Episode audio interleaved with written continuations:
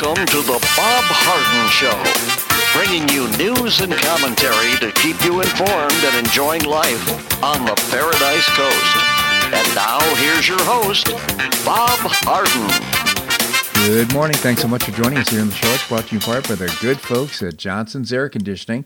Johnson's Air Conditioning is Naples' longest established air conditioning company. And hope you give them a call. The website is johnsonsairconditioning.com.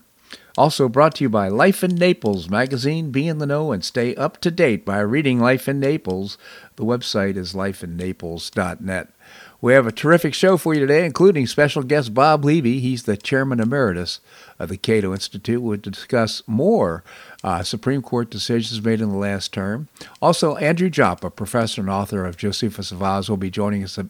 Uh, we'll be talking about current uh, global events, it is August the 16th, and on this day in 1896, while salmon fishing near the Klondike River in Canada's Yukon Territory, George Carmack reportedly spotted nuggets of gold in a creek bed.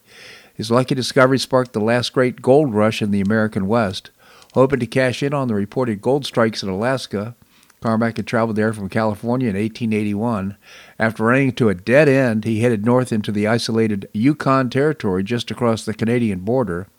In 1896, another prospector, Robert Henderson, told Carmack of finding gold in a tributary of the Klondike River.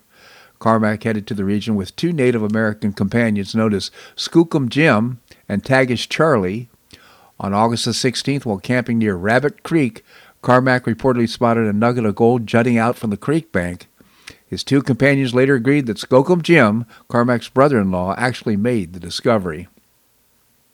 Regardless of who spotted the gold first, the three men soon found the rock near the creek bed was thick with gold deposits. They staked their claim, and the following day, news of the gold strike spread fast across Canada and the United States, and over the next two years, as, as many as 50,000 would be miners arrived in the region. Rabbit Creek was renamed Bonanza, and even more gold was discovered in another Klondike tributary dubbed El Dorado.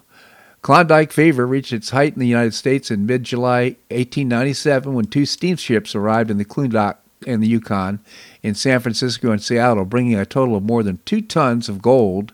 Thousands of eager young men uh, uh, bought elaborate Yukon outfits, kicks assembled uh, by clever marketers uh, containing food, clothing, tools, and other necessary equipment, and set on their way north. Few of these would find their way looking for what they're looking for, but most of the land in the region had already been claimed. One of the unsuccessful gold seekers was 21 year old Jack London, whose short stories, uh, based on his Klondike experience, became his first book, The Son of the Wolf. Uh, who will We forget The Call of the Wild? That was a great book by uh, Jack London. His first part, Carmack became rich off his discovery, leaving the Yukon with $1 million worth of gold. Many individual gold miners in Klondike eventually sold their stakes to mining companies who had the resources and machinery to access more gold. Large scale gold mining in the Yukon Territory didn't end until 1966, and by that time the region had yielded some $250 million in gold. Today, some 200 small gold mines still operate in the region. Big discovery, the last great discovery of gold in the West. Speaking of gold, stocks fell on uh, yesterday. They featured good and bad news for Wall Street. The good news was the U.S. retail sales showed consumers shopped a lot more than expected last month.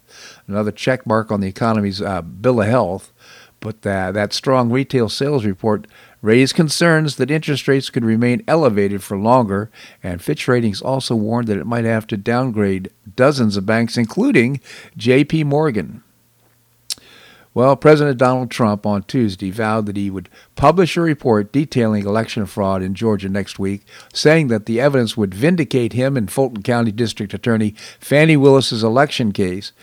Willis on Monday indicted Trump and 18 of his political allies in connection with Trump efforts to challenge the 2020 election results in the Peach State.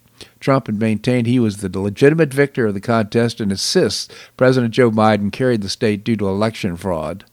Faced with his, four, uh, his fourth indictment, uh, Trump vowed to prove his case next week by publishing his evidence, a large, complex, detailed, but irrefutable report on the president election fraud will soon uh, take, uh, which took place in Georgia, is almost complete and will be presented by me at the major news conference at 11 a.m. on Monday of next week in Bedminster. uh, New Jersey, posted on Truth Social. Based on the results of this conclusive report, all charges should be dropped against me and others, and there will be a complete exoneration. They never went out uh, after those rigged elections. They only went after those who fought to char- fight the rigors. Trump was unable to successfully challenge the results in Georgia, though his upcoming report may be an effort to win public opinion as much as defend himself legally. I hope it doesn't hurt his defense by spilling the beans on Monday, but I understand what he's doing.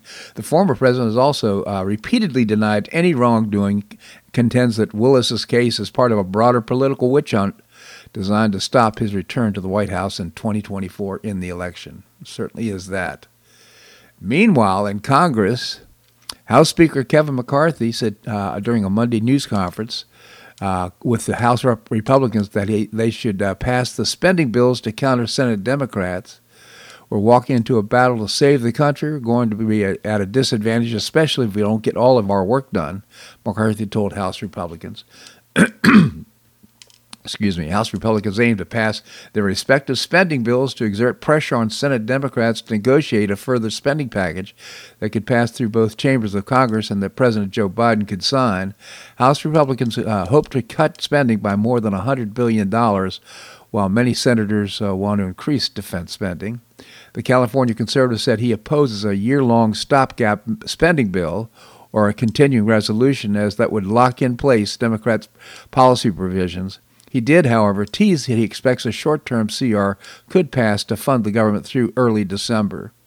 Doing it in early December makes a good deal of sense, Senate Majority Leader Chuck Schumer said Tuesday. McCarthy said, I don't expect a short term CR will be needed to finish all the work that we set out to do, but I don't want the Senate to jam us eh, against the holidays. I do not want to do a CR, a continuing resolution, that jams us up against Christmas or the holidays. Not going to do that.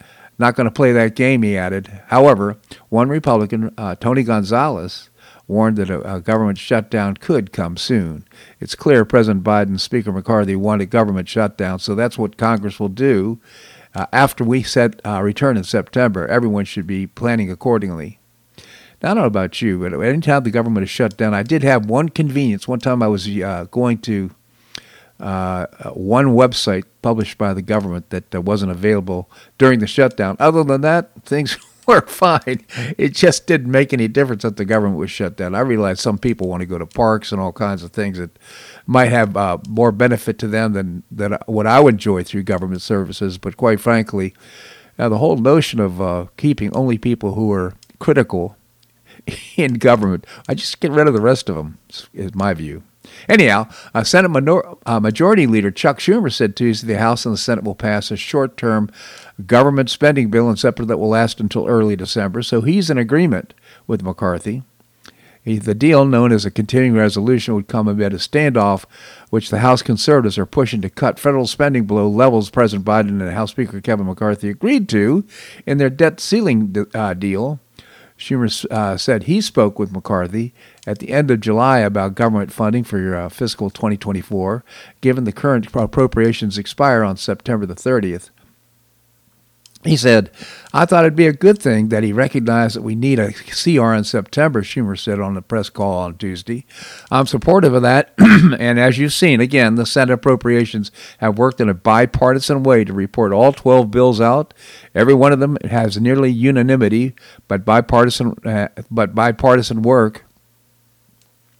And a CR until early December provides a time for consideration of these bipartisan bills, he said. So, again, Schumer is pushing the whole idea of a, a, a short term CR. I guess that's okay. Uh, but again, uh, if the government shuts down, I mean, I think that's good leverage for uh, conservative Republicans who want to cut spending. And uh, we'll see how this all turns out. But it's, it's always uh, last minute, isn't it? Well, Air Force veteran Attorney General Greg Hach has announced he, his entry into the race for New York's 3rd Congressional District, where he intends to challenge incumbent Representative George Santos in the upcoming primary. Now, this is good news. DeSantis is a crook and a liar, but he's a Republican.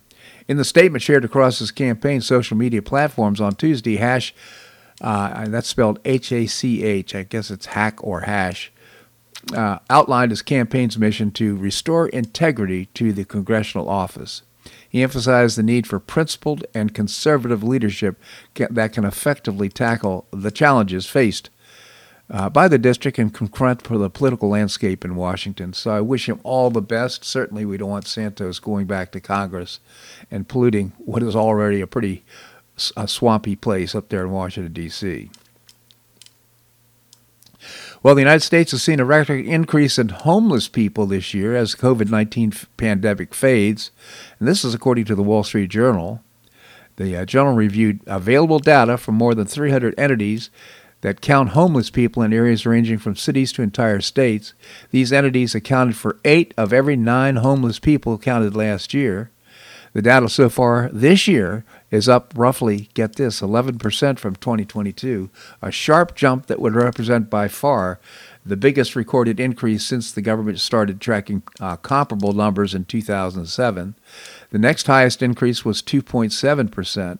That was in 2019, excluding the artificially high increase last year caused by the pandemic uh, counting interruptions. So, uh, homelessness on the grow, another indication that things just aren't working for the American people. Again, I reported yesterday that uh, most families are seeing uh, a cut of $7,200 per year available uh, for, for consumption because of uh, Bidenomics. Well, a member of the White House Press Corps has filed a lawsuit against the White House Press Secretary Karine Jean Pierre, and the Secret Service allegedly wrongfully revoked his press, press badge. In his suit filed Thursday, African journalist Simon Ateba, this guy is a good guy. I saw him interviewed by uh, uh, Tucker Carlson. He argued that the White House policy for revoking press access violates the First and Fifth Amendments of the Constitution uh, President Biden's White House announced new rules in May that, for the first time, allow for rescinding a press badge. Defendants violated Mr. Ateba's First Amendment rights by changing the criteria for hard pass credentials to intentionally prevent Mr. Ateba from obtaining a hard press access, the lawsuit reads. Good for him. I hope he wins. And I'm glad that he's challenging. Uh, apparently, some 400 uh, press passes are being revoked as a result of this move or this policy. And by the way, President Joe Biden's administration is planning to spend $1.2 billion in order to vacuum carbon dioxide out of the air. The United States Secretary of Energy, Jennifer Granholm, announced Friday that her agency would be funding two projects to deploy technology known as direct air capture. Granholm described the project as giant vacuums that can suck decades old carbon pollution straight out of the sky. Man, did she get sold a bridge. Is this unbelievable or what? Uh, you know, here's an idea. If you want to get rid of carbon dioxide, plant about a trillion trees or a billion trees around the world uh, for all the trees that have been cut down. That'll absorb all the carbon dioxide and create more oxygen in the air. Let's count on photosynthesis to solve the problem, not these stupid ideas. Spending $1.2 billion. Somebody's really good at marketing, and they sold the Brooklyn Bridge uh, to the administration. This segment of the show brought to you by the good folks at Johnson's Air Conditioning, Naples' longest established air conditioning company. I hope you visit johnsonsairconditioning.com. Also brought to you by Life in Naples magazine. Be in the know and stay up to date by reading lifeinnaples.net. Uh, coming up, we're going to visit with Bob Levy, Chairman Emeritus of the Cato Institute. That and more right here on The Bob Harden Show on the Bob Harden Broadcasting Network.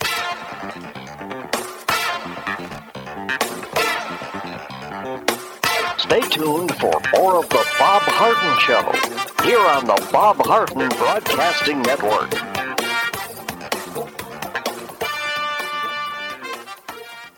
I'm Bob Harden, the host of The Bob Harden Show. One of my favorites for breakfast or lunch is Lulabee's Diner, providing great service, fabulous food, and a rockin' good time. Lulabee's Diner is a throwback to the 60s, complete with great music and a fabulous 60s decor. What I like best is a blend of great food, great value, and terrific service. Most of the friendly waitstaff has been part of Lulabee's for years. I enjoy the great choices for breakfast and lunch, and you'll find the menu has everything and anything to satisfy your taste. Lulabee's offers catering, party platters, lunch boxes, and more. Lulabee's Diner will quickly become one of your favorites for breakfast or lunch. No reservations are needed. Check out the website at lulabees.com and stop by Lulabee's Diner, open from 8 a.m. until 2 p.m. seven days a week. Lulabee's Diner in the Green Tree Shopping Center at the corner of Immokalee and Airport Pulling Roads. Stop by Lulabee's Diner for fabulous food and for a forever cool rockin' good time.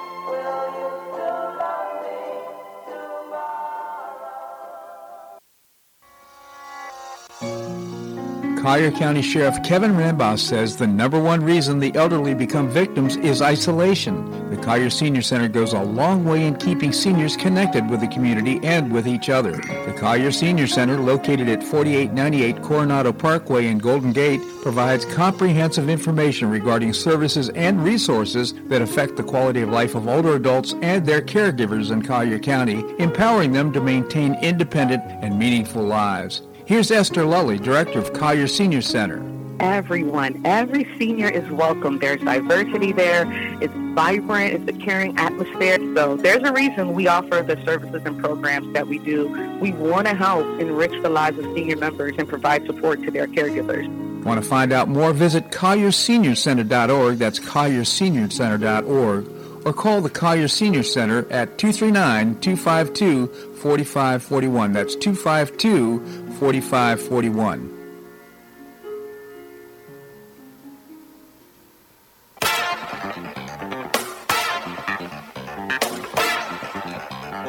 Welcome back to the Bob Harden Show.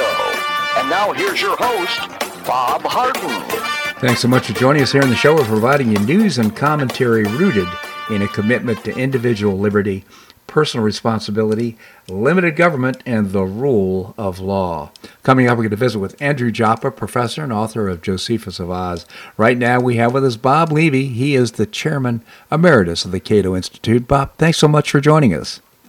Great to be with you, Bob. Thank you, Bob. Tell us about the Cato Institute. We are a libertarian think tank headquartered in Washington, D.C., and devoted to defending free markets, private property, securing individual rights, and limited government, cato.org on the web.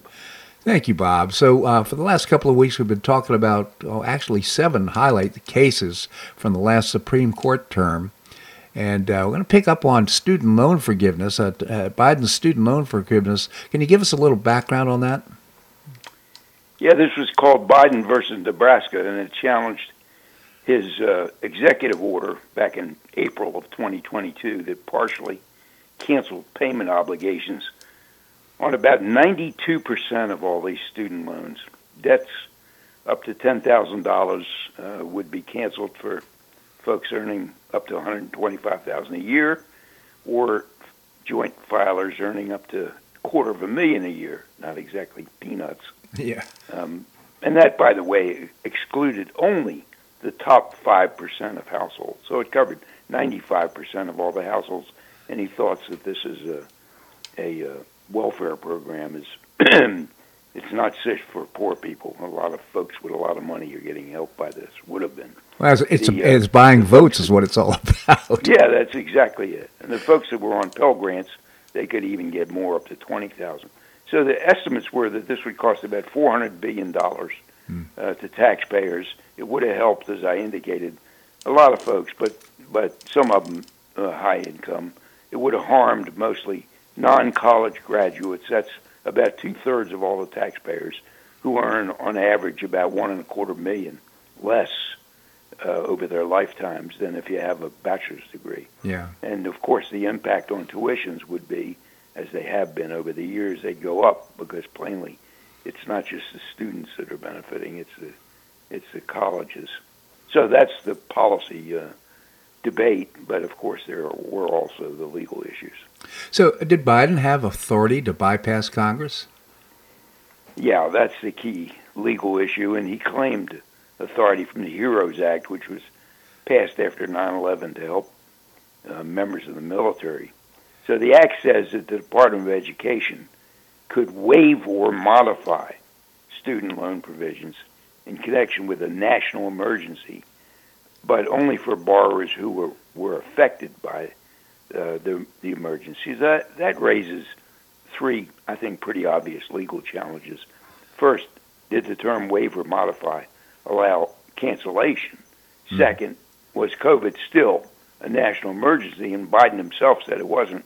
And third, is it conceivable that more than 90% of all these student borrowers were actually affected by uh, the so-called emergency? And you may remember last year, the court affirmed what's now called the major question doctrine, and it states that Congress can't delegate sweeping authority to an executive department or an agency like the Department of Education unless Congress issues a, a clear statement uh, to that effect. And the HEROES Act, I think by any uh, rational assessment, uh, was not a clear statement. And of course, the question at $400 billion was definitely a major uh, question. Yeah, it certainly was. Well, thank God that uh, Congress did that. So, uh, wasn't there an issue regarding uh, who had standing to challenge the loan cancellations? Yeah, there was this one big hurdle um, for those of us who wanted this program to die. Uh, the standing hurdle. Standing, uh, I think we've talked about in the past. It requires first that a plaintiff be uniquely harmed by a challenge program. Uh, so it's not enough to say you don't like your tax dollars used this way. Uh, that's not a unique harm. That's common to all taxpayers. And also, the second requirement is that if you block the program, that would fix the problem. Uh, so the, the appellate court said that Missouri, one of six states that sued, had standing because one of its state agencies uh, would no longer to be able to collect fees on the loans that it serviced. But there was some question whether Missouri uh, could file suit on behalf of this independent state agency and interestingly, the agency itself said it would not sue. So huh. that was the standing question. So, how did the court rule, and well, what's the end result of all this? Roberts wrote the opinion, uh, 6 3, ideologically divided, and he held first that Missouri did have standing. Uh, the agency, he said, was an instrumentality of the state, and the revenue it lost uh, because of these canceled loans was necessarily a direct injury to Missouri itself. And then on the substantive issues, he held that the HEROES Act did not authorize these loan cancellations. Uh, the word modify means to change moderately or in some minor fashion and not to cancel the loan altogether.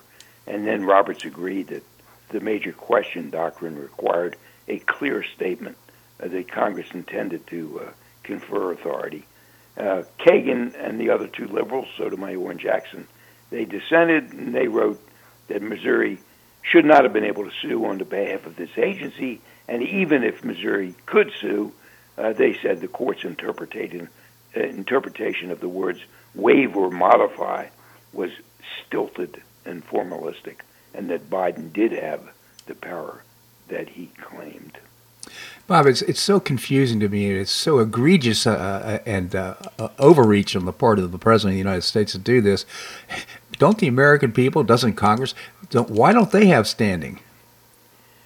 Yeah, that's I, I think uh, an indication that the federal standing laws are too restrictive. You can get to a situation where um, the government is performing things that it's clearly not authorized to perform, and because you can't distinguish anybody who's uniquely harmed. Nobody can bring suit to stop this. Right. So the federal standing laws are in long need of, of overhaul, uh, but the court doesn't seem inclined to be moving in that direction. So interesting. And Bob, one other question right now. It appears that uh, Biden's back at it again. I mean, he's. Uh, I think they're starting to implement this new revised plan that he has to forgive uh, loans. Uh, any comments on that or thoughts? Yeah, the the current issue was that the the loans can't be canceled by executive order. Now, most likely, even loan modifications uh, would require action by the Department of Education, including a formal rulemaking proceeding. And Biden says he's going to try that, and is trying that, mm-hmm. uh, using the Higher Education Act. Of course, that's that, for that to really um, roll out, it's going to take time, and ultimately in court, it might meet uh, the same fate. So while he's doing that, the repayments on these other loans are going to be resuming on August 31st. If he really wanted a fix, he'd go to Congress. But of course, that's not going to happen. And in fact, back in June, both houses, with support from moderate Democrats, voted to block the program. And the only reason that didn't become law was that uh, Biden uh, vetoed uh, the bill. So he is trying to circumvent this rule, but I suspect he will be stopped by the courts uh, once again. Well, you know, but again, it comes out as kind of a promise, which again buys the votes. And even if he fails, he's going to win the uh, the political argument.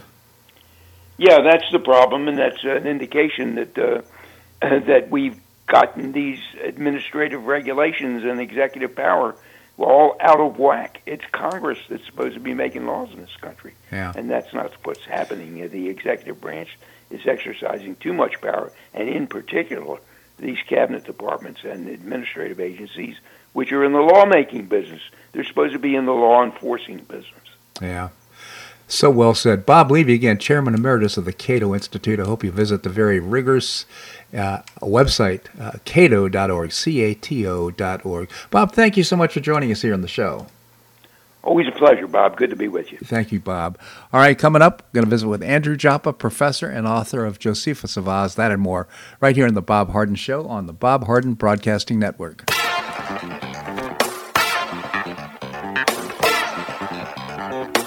Stay tuned for more of The Bob Harden Show here on the Bob Harden Broadcasting Network.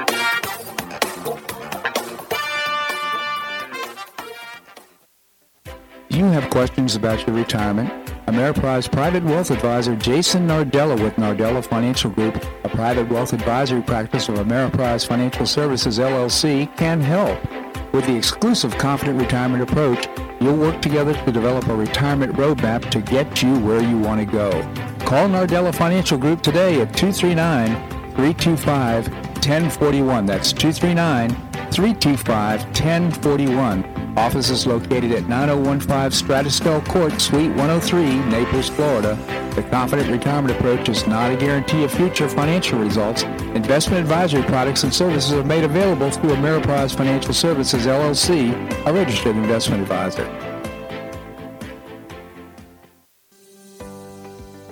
Gulf Shore Playhouse is passionately committed to enriching our cultural landscape by producing professional theater to the highest artistic standards and providing unique educational opportunities to folks in a spirit of service, adventure, and excitement. Gulf Shore Playhouse has expanded immensely, outgrowing its current facilities, with dreams of expanding even further in order to better serve the community, broaden the economic impact, and strengthen the cultural fabric of our region, Gulf Shore Playhouse is building a 44,000 square foot state-of-the-art theater and education center on three acres at the corner of First Avenue South and Goodlette Frank Road. To find out more about Gulf Shore Playhouse, the state-of-the-art performing arts center, and about this season's exciting productions, Visit GulfshorePlayhouse.org. That's GulfshorePlayhouse.org. We'll see you at the show.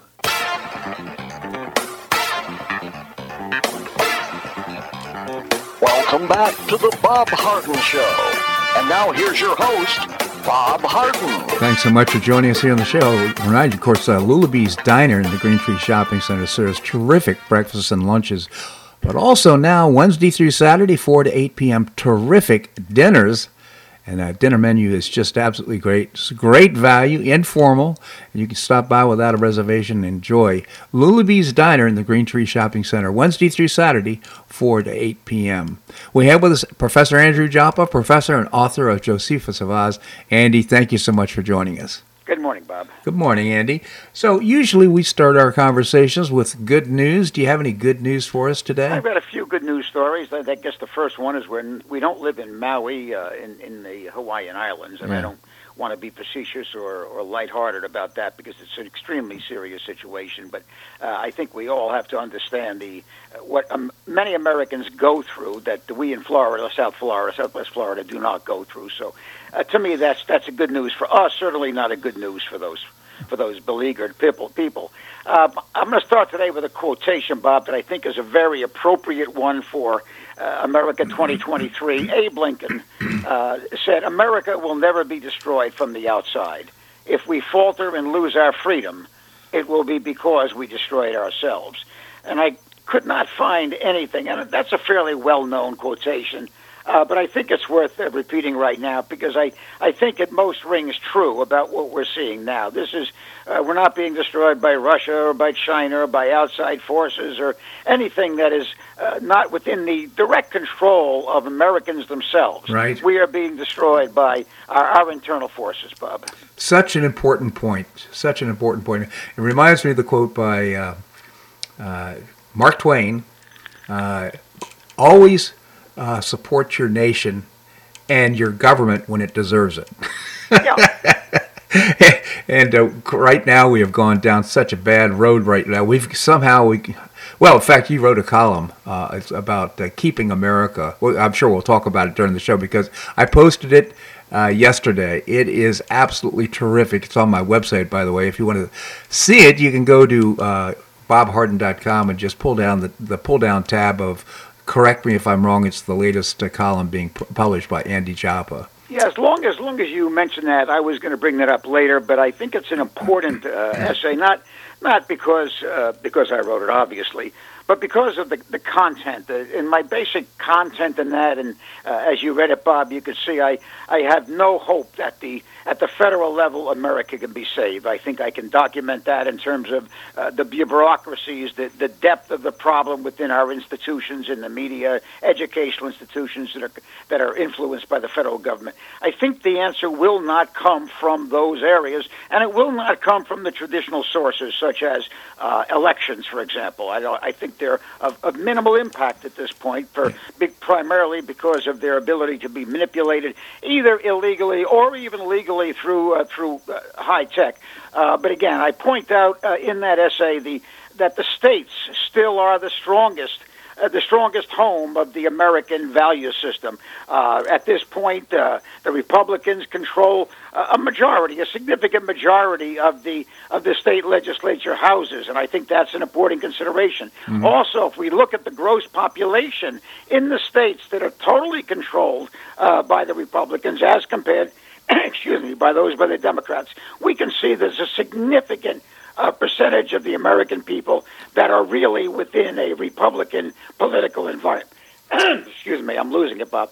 Uh, so that that was the intent of that uh, uh, of that blog. Uh, that that is our keep, as I describe it, the castle keep being the, the last refuge of a of a of a castle. In this case, I, I set up the uh, the states as our keep, the last refuge for America, and I honestly do believe that that if there is an answer, and I'm not convinced there is one, the answer can only be found at the state level, Bob. See, I don't have the column here in front of me, but you, you uh, report that the states have a power, the Ninth and Tenth Amendment, to uh, to block illegal moves on the part of the federal government, and that that emerges as such an important concept. Well, I think the, the both the Ninth and the Tenth Amendments prime that possibility. Now, that possibility has to be turned into a reality, and what the states also can do then is extend the implication of the uh, Ninth and Tenth Amendments into uh, nullification. Yeah. So again, I think that's the uh, the, the progression to recognize the constitutional allowance for and that was the purpose of those constitutional amendments. And then the states uh, can act uh, in that manner to nullify what they regard and can document as being illegal federal actions, Bob. Absolutely, Andy. So, do you have some more good news for us?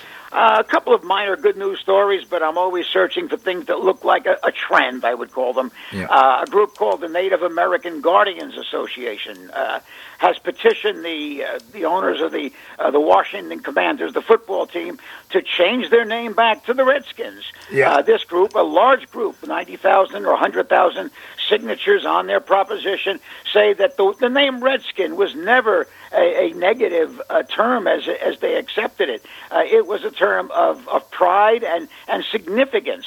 So they're petitioning the Washington football owners to move the name back to the Redskins. So again, not not a, major story, obviously, but one that I think uh, indicates perhaps what I'd like to see is a growing internal pressure uh, to challenge some of these woke decisions. Uh, another uh, good news story.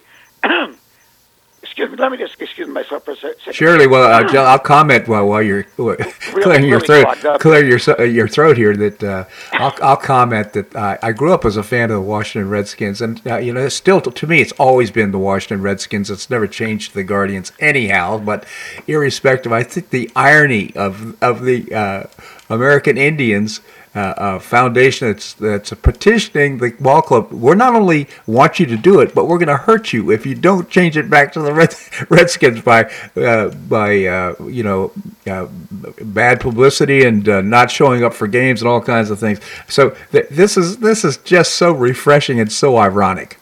It's it's strange how this thing gets extended into uh, every area. the baseball team, the Cincinnati Reds, they're they're being challenged right now to change their name, really? as if the word Reds uh, in the name uh, involved Indigenous Americans. It had nothing to do with Indigenous Americans, and yet that's the uh, the the extreme application of, of woke ideology. Uh, last night I watched the uh, New York Yankee game, unfortunately, and uh, the, the Atlanta Braves, uh, to their credit have maintained the name Braves. I, I think when you're choosing a mascot for your team, you do not choose something that is humiliating to your team. You choose something that is courageous and heroic and, uh, and sounds, uh, sounds good for your team to, to carry that name forward. Uh, so you know, there's, there's so many of these things that in the American culture right now that are uh, absurd and becoming more so. But I, I'm glad to see when these type of things, these pushbacks take place. One other form of minor pushback, there's a rapper, Bob, named YG. I'm not sure if you pronounce it YG, maybe you pronounce it Yig. I'm not really sure. Yeah. Uh, but the rapper had a previous song really excoriating Donald Trump. I mean, in the in the most uh, uh, horrible language in terms of what that rap song contained. He has now changed his mind entirely. He says he will vote for Donald Trump in 2024, and he says much of the African American community is moving in that direction. If true, I think that's a significant story. I don't think we're ever going to see a majority of that community uh, move to the Republican side of the ledger, but I think if there's any movement, and he suggests it's significant, uh, I think that's a good news story, Bob. It certainly is, Andy. Appropriate time to take a little break. Can you stick around? I'll be here, Bob. All right, we're going to have more here on the uh, Bob Harden Show on the Bob Harden Broadcasting Network.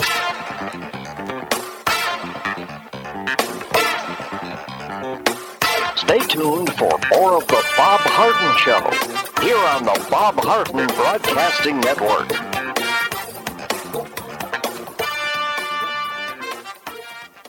Two thirds of parents prefer educational options for their children, with 40% strongly preferring options for their child's education. School choice is a growing movement, one that is already lifting thousands of kids across America. The Optima Foundation, a 501c3 nonprofit corporation, was founded to support the establishment and expansion of superior quality schools of choice. Optima's goal is the successful launch of Hillsdale College Barney Charter School, Initiative Classical Academies, and other schools of excellence across the state of Florida, serving kindergarten through the 12th grade. The mission is to train the minds and improve the hearts of young people through a content rich classical education in the liberal arts and sciences with instruction in the principles of moral character and civic virtue. And a terrific product of the process, Naples Classical Academy has already opened here in Naples. You can find out more by visiting the website optima.foundation. Help children in Florida optimize their educational opportunities. Visit www.optima.foundation. Do you suffer from joint pain in your shoulders, hips, or knees? I was suffering from debilitating pain in my knees. On a referral, I saw Dr. George Markovich with the Institute for Orthopedic Surgery and Sports Medicine. He successfully treated my symptoms and pain for several months. Finally, having exhausted all alternatives for pain management, Dr. Markovich and I agreed that surgery was my best alternative. Dr. Markovich replaced both of my knees in 2006, and I now have full range of motion in both knees, and I have no pain. I now play golf and exercise free of debilitating pain in my knees. Don't suffer needlessly with joint pain. Call orthopedic surgeon Dr. George Markovich with the Institute for Orthopedic Surgery and Sports Medicine at 482-5399. That's 482-5399. He did a great job for me and he'll help you too.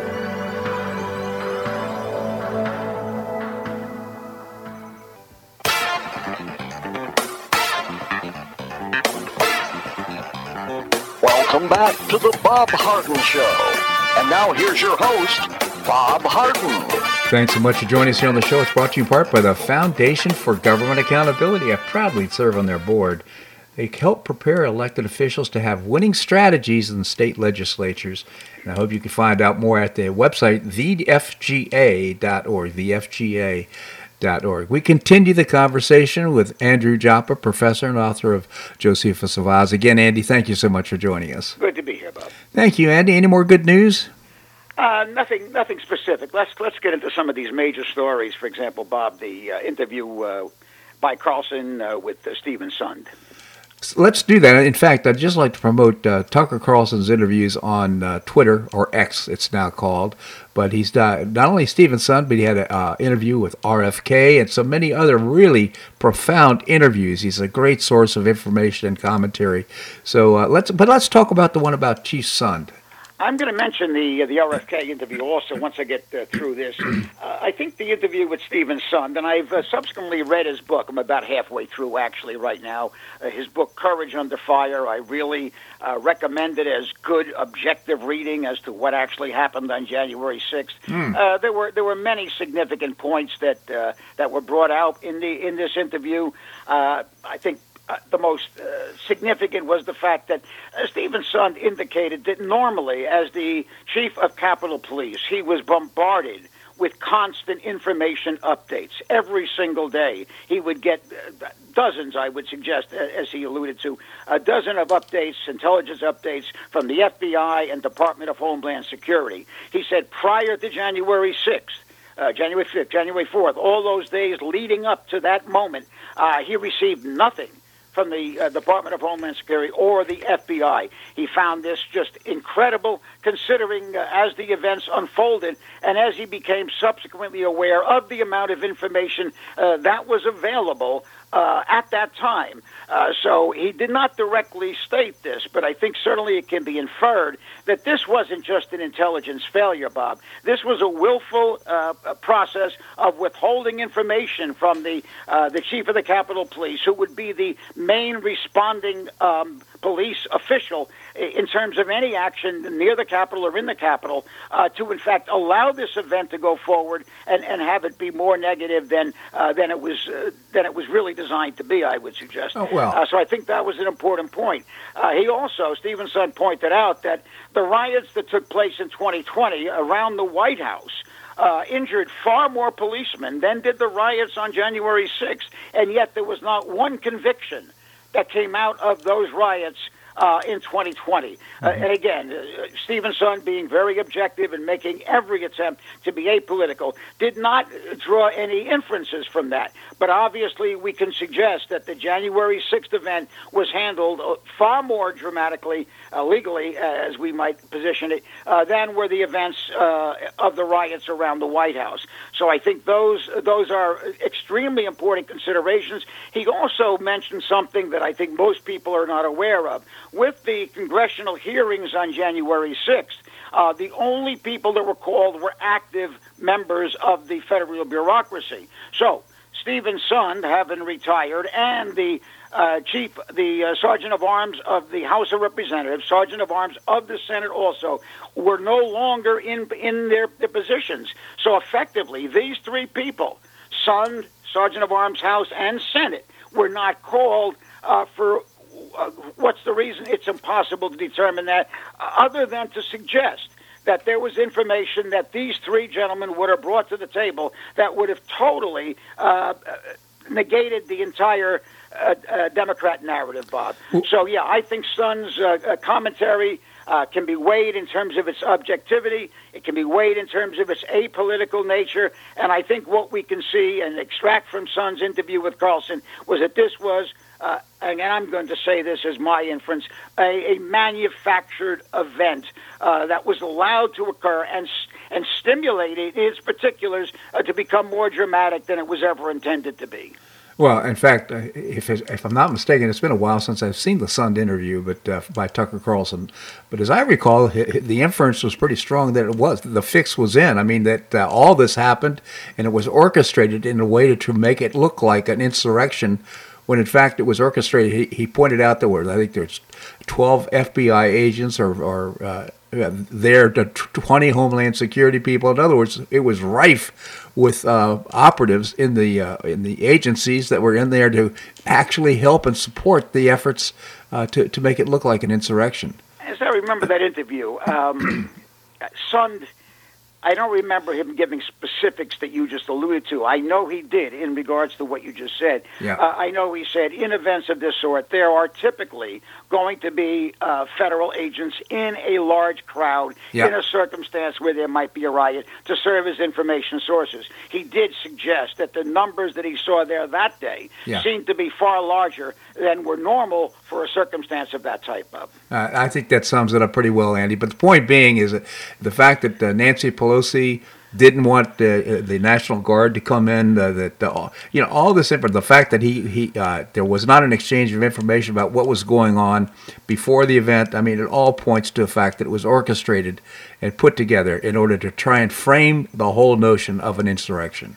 I think there was no doubt about it. There was, uh, you know, actually uh, some uh, very militant groups that were on the outskirts of Washington that were planning violence. Um, whether or not that was instigated by federal agents or not, I, you know, we can't confirm that either way. Uh, but on the other hand, when you have that potential, and they expected a crowd of anywhere from 500,000 to a million people. Donald Trump requests uh, federal troops. Sund requests requests troop because he can see what's happening. Uh, he can see the uh, the impact on his uh, Capitol police officers. He requests assistance. He gets none the first assistance that shows up in Washington, D.C., although there are federal troops in Washington, D.C., uh, uh, reserve troops, at that point in time, the only people that show up are police officers from New Jersey, Bob. Yeah. So here we have this, I would suggest, an instigation of the event. Uh, a total failure to supply Sund with information that might have prevented the the extreme versions of it, and then when he calls for help, he is ignored, uh, completely by all those in power who could have who could have been of assistance, Bob. Uh, you know, Andy, good time to uh, take a little break. Can you stick around? I'll be here. Bob. All right, we're going to have more here on the Bob Harden Show on the Bob Harden uh, Broadcasting Network.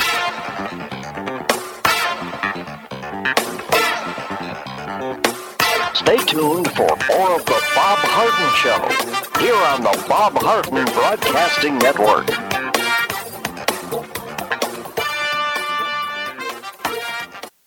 you have questions about your retirement, Ameriprise Private Wealth Advisor Jason Nardella with Nardella Financial Group, a private wealth advisory practice of Ameriprise Financial Services LLC, can help. With the exclusive Confident Retirement approach, you'll work together to develop a retirement roadmap to get you where you want to go. Call Nardella Financial Group today at 239 325 1041. That's 239 325 1041 Office is located at 9015 Strada Stell Court, Suite 103, Naples, Florida. The Confident Retirement Approach is not a guarantee of future financial results. Investment advisory products and services are made available through Ameriprise Financial Services, LLC, a registered investment advisor.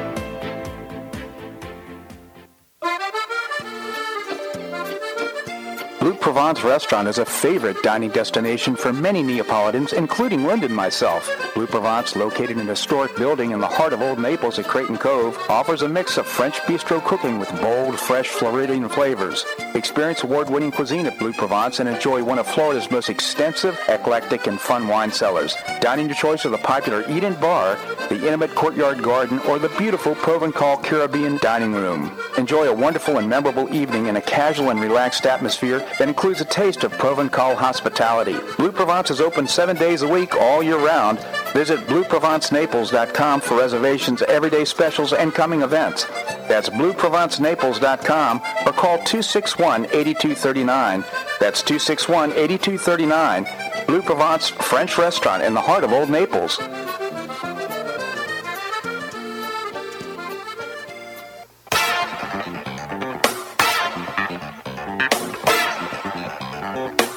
Welcome back to the Bob Harden Show. And now here's your host, Bob Harden. Thanks so much for joining us here on the show. It's brought to you in part by Gulf Shore Playhouse, changing lives through exceptional theater experiences. And you can find out more and get tickets by visiting the website GulfshorePlayhouse.org. We continue the conversation with Andrew Joppa, professor and author of Josephus of Oz. Again, Andy, thank you so much for joining us. Always good to be here, Bob.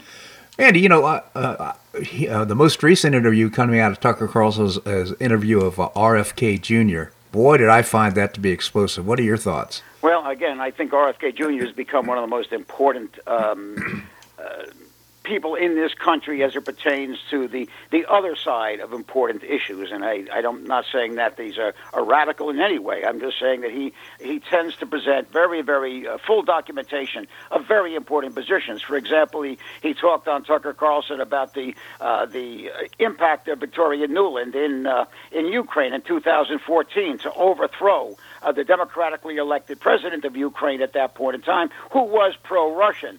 Uh, there were many attempts uh, post that uh, where U- Ukraine had wanted to pursue uh, the um, the Minsk Accords, and that was stopped, prevented by the United States and by the United States sending in Boris Johnson to prevent it. The Minsk Accords would have, in fact, uh, given semi-autonomy to the uh, to the uh, to the eastern provinces, Donetsk and Luhansk.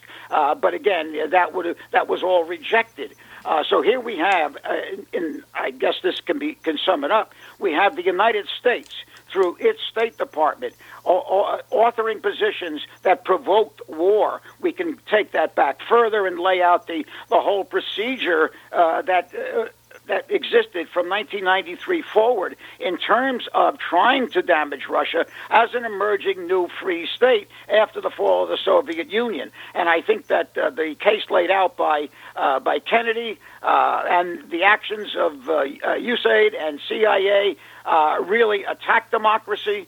and I think he makes that case thoroughly um, and accurately and convincingly, Bob. Yeah, I just for our listeners, uh, his his retention of information, names, dates in that interview is just absolutely amazing. And uh, anybody who has an interest in uh, history, American history, and what's going on around the world, I just strongly recommend watching that interview. Uh, you know, I've, and I'll say quite frankly, if we had to have a Democrat uh, president he would be my choice because he's well informed. I think he's honest, and I think I don't necessarily agree with all of his positions, but I definitely think he's a man of honor and integrity. Well, I'll I'll buy into that with that one proviso of the if statement. So yeah, yeah I certainly uh, I can find no other Democrats that would be worthy of consideration. I don't really see him as a Democrat. He's obviously a uh, I would put, position him as a political libertarian. Yeah. Uh, but again, I admire uh, his courage and some of the issues he's taken on. Uh, you know, getting back to. Um, uh, the possibility of peace in Ukraine in 2022. Zelensky and Putin uh, had agreed on a peace agreement, and that was stopped. Yeah. That was stopped by the United States. Yeah. So here we have this war that is costing the United States billions of dollars. It's estimated that 350,000 Ukrainian lives have been lost. And this is the American war. There's no doubt about it. And uh, this is not just some uh, some uh, uh, small interlude in terms of world history. This is a major event that the United States has been responsible for. I would suggest if we had done anything of a comparable sort in South Vietnam uh, after our troop withdrawal in 72, if we had just helped the South Vietnamese government, that that nation, at the South at least, would not be communist today. Yeah. So I think you can look back at our government's failure to uh, support a war uh, that was South Vietnam's, and we had supported that, as compared to what we're doing uh, and having Ukrainians die for our war, as far as I'm concerned, Bob. Yeah, well, in fact, uh, I think another important part of the interview is the discussion around neocons and, and how the the whole uh, development and support of warlike activity is so important to the United States. And of course, Joe Biden being a, a, a major neocon uh, is kind of the, one of the things that just propels this entire thing and uh, fuels the whole idea of this war in uh, in in Ukraine. Yeah, I, I think that uh, Kennedy, as best I remember, alluded to uh, uh, some of the mi- uh, major military contractors that are making enormous amounts of money yes. uh, during this this Ukraine war. BlackRock uh, State Street and Vanguard. You know, just just uh, bringing in billions of dollars uh, as a result of, uh, uh, of, of military supplies. Uh, also, Raytheon, General Dynamics, Boeing, and Lockheed. So again, there, there's a tremendous amount of money being made in this that I think makes everything suspect, as, in my estimation, of the the Ukrainian debacle. Yeah, I'll just recommend a book called "War Is a Racket." It's a great read, and I think really captures the whole essence of this discussion. Before I let you go, Andy, I do want to get your thoughts on the Trump indictment on Friday afternoon, or oh, gosh, um, it's it's so outrageous. It's hard to put words to it. Uh, let me see if I get my numbers straight. Um, I think there were 40 uh, indictments brought against Donald Trump in Georgia uh, for things, uh, including a violation of the RICO laws, RICO laws, racketeering. Uh, it was quite amazing to hear that this uh, grand jury brought in those indictments. 40 indictments uh, against 18 defendants, and they only debated 10 hours. How in the world can this group of lay people debate for only 10 hours some of the most complicated laws in this country yeah. and so easily bring in indictments against the president. Uh, it is being suggested, of course, that uh, who the, who's the DA there? Fani Willis, uh, strong anti-Trumper historically. Uh, we can look at the judge in the in the Fulton County area. There's a very good chance that Donald Trump, if this stays in Georgia, will be incarcerated pending trial. Uh, I hate to think that, but uh, there's every reason to believe it might happen, Bob. That will only fuel the energy to vote for Donald Trump. You know, we've talked about all the problems that we're facing here, and your uh, column, The Keeping It America, your blog, is uh, so critical. Well, I think uh, Trump voters agree with you and uh, they see this as the Trump as the last opportunity to save the country because if, if he's not elected, all is lost.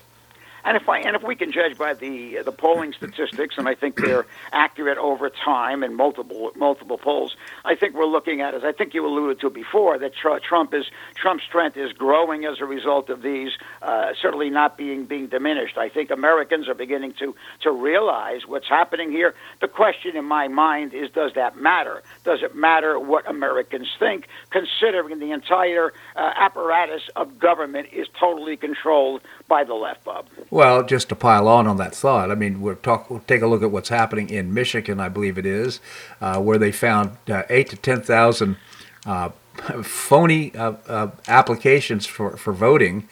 And uh, then they also found guns and all kinds of materials. And who's who's intervening and not allowing an investigation? The FBI. Yeah, yeah. I, think it's quite amazing if we look at the the vast number of challenges that exist in terms of uh, voting count and irregularities. That there isn't one uh, that is directed towards uh, a comparable Republican manipulation.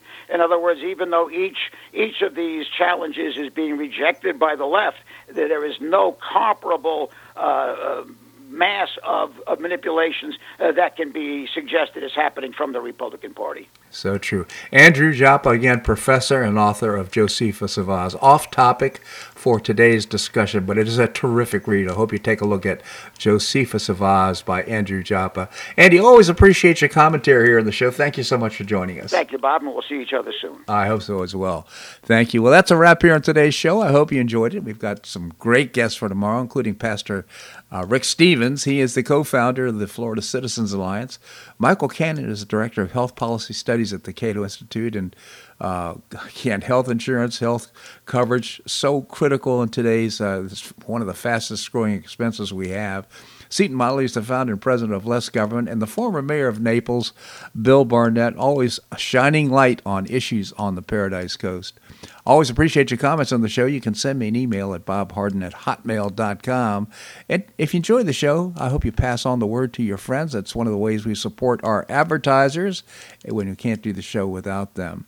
And I appreciate you. Thank you so much for listening to the show. I hope you make it a great day on the Paradise Coast or wherever you are. Namaste.